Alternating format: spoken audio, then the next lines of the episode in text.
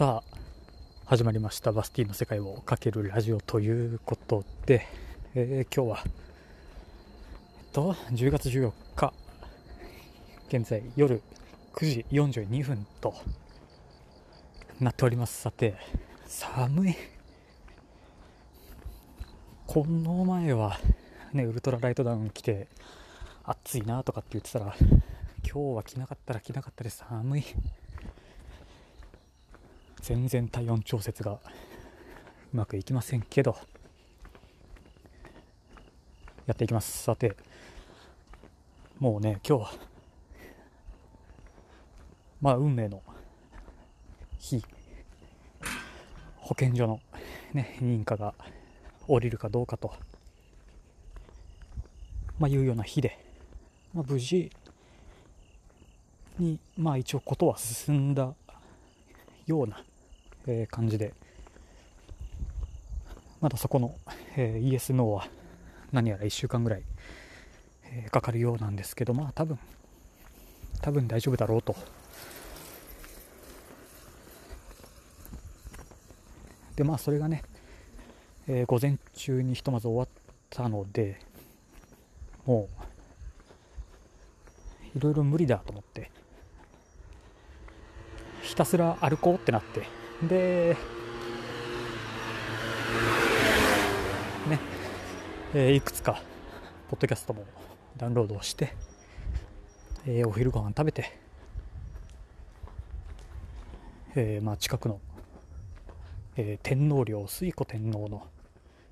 お墓に、お墓じゃないかな、天皇陵かな。ちょっとね、えー、距離があるんですけど、まあちょっと行こうと。えー、まあいうことで行ってまいりましてまあその道中もねまあさすが田舎というか山というか畑田んぼいやすごかったですね。まあすごいのどかなところをえー、いろんなポッドキャストを聴きながら音楽を聴きながら、えー、のんびり、まあ、歩いていきましてでもうちょっとねもうちょっと歩きたいなって、えー、なってまあこの辺は、えー、すごいそんな昔の偉い人のお墓だなんだが古墳だなんだっていうのがもうたくさん、えー、あるんでこの際だから、えー、いろいろ見て回ってしまおうと、ね、今日はもう天気も良かったし、まあ、ちょっと暑かったですけど。まあ、回ってしまおうと、えー、思って、まあ、ちょっと調べて、もうちょっと歩こうって、そのもうちょっとがね、全然もうちょっとじゃなくて、えー、ここ大使町に、えー、大阪府立地下津飛鳥博物館、えー、なる、まあ、博物館が、えー、ありまして、えー、随分車でねうろちょろしていると、えー、いくつか看板だったり、まあ、そんな案内がね結構出て出てて、えー、そのうち行きたいですねっていう話はね、えー、していたんですけどまさか歩いてあそこに行くとは。そりゃね疲れますね。まあまあ遠くまで歩いてまた中で、えー、博物館なのでまあ1時間も見なかったかな。割とさらっと流し気味に、まあ、気になるところだけは、えー、まあ、ちゃんと見て、ね、いかんせん、えー、ここに来てからというものそんな聖徳太子のねお墓永福寺があるんで、まあ、そのおかげもあって随分聖徳太子関連だけは、えー、なんか少し、え詳しくなりまして。そんな話だけはね、えー、きちんと博物館のを見て、えー、まあ、そこから先の展示物はまあ流し見をしつつまあそんなねそうでその地下津飛鳥博物館のえっとその建物を作った人がそのね例のあの人なんですよ。ああ、ど忘れしてしまいましたね。しっかり覚えてたんだけどな。あのその最近仲良くさせていただいてるやいラジやいやラジオの、えー、お二人があの言ってたあれですあの瀬戸内海のなんとか島のその、えー、美術展の人あ多分これね、えー、聞いてくれてると思うんでコメントをちょっと待つとします。そう、まあ、その人が、えー、デザインをした。あの中にねそんな、えー、埴輪だなんだと、えー、昔の石棺の模型だとかがあるとは思えないぐらい近未来的ななかなかかっこいいいい感じの、えー、建物でございました。まあね近くに大阪芸大もあるんで多分芸大生でしょうね。サークルかなんかだと思うんですけど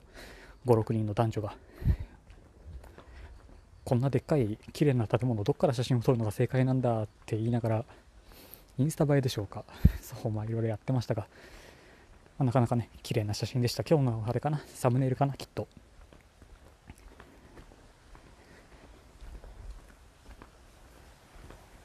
そうで、まあ、行って帰ってきて、えー、ちょうど3時間ぐらい3時間半ぐらい、かけて、えー、ここ大使町を、まあ、ぐるぐるとえー、回ってきたんですけど今さっきね何キロ歩いたんだろうと思って、えー、例のごとく万歩計を確認したら、えー、見事に1万6000歩とかだいたい10キロちょっとぐらいは もう今日は歩いているそうです。そりゃ疲れますね。でまたこうして、えこんな時間に家を出てきてまた収録で外歩いてますし。でこれセッタって言うんですねっていう話もそうしなきゃ。セッタって言うみたいですよ。このサンダル。今日もね、例のごとく。サンダルに靴下を履いてえ、靴下を履いてサンダルを履いて、出てきてますんで。今日もパタパタと音が入ってるかもしれませんが、まあ、何やらこの音が、えいいぞっていうね 方がいらっしゃって、まあ、これからね冬になって、えー、寒くなっても来ると思うんで毎日とまではいかないかもしれないですけど、えー、少し意識して、えー、履こうかなと思います。さあまさかそうセッタっていうみたいです関西弁で。もうね下手したら別の言語ですもんね。知らなすぎて。サンダルをセッタって。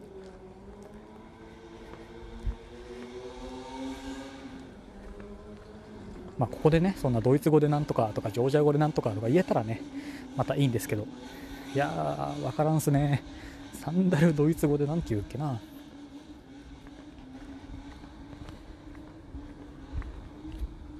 まあ、そういうね、まあ、関西弁もそうですけど、まあ、業界用語的なものもいやなかなか。農業関連のねものとか。まあ慣れてしまえば、えー、割と年配の人との会話もねスムーズにはいけるんで覚えなきゃなっていうね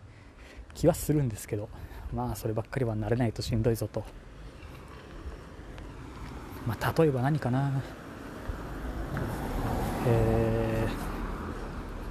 ー、実実とか、えー、タコとか、えー、まあ一輪車。一輪車ぐらいはあれかな。そうでもないかな。田舎に住んでる人とか。ああいうものを使ってる人は。普通に。わかると思うんですけど、ね。むずいですね。みみって一文字ってあのただのあのは何て言うかななんかちりとりみたいな大きめのちりとりみたいなやつです。大体オレンジ色な気がする。あ緑もあるかな。農業で使うようなね。あとタコはうんなんか材質は木で。でなんか物を押し固める時に上からこうトントンするやつ。まあまあ重いんですけど。全然パッと見ねタコに、まあ、見えない見えないですね。まあ由来なんか聞いたって多分ちゃんとした答えはね多分返ってこないと思うんで聞かなかったですけど。なんかそういう風に言うみたいですよ。まあ一輪車もねあのなんか物を運ぶ時に使う乳母乳母車とかって言わないですか？ああいう形状のもの。まあ一輪車名のごとく、えー、タイヤが1個しかついてないんでそれなりに重いものを乗っけると、えー、普通に不安定。意外と筋力も使えますしね。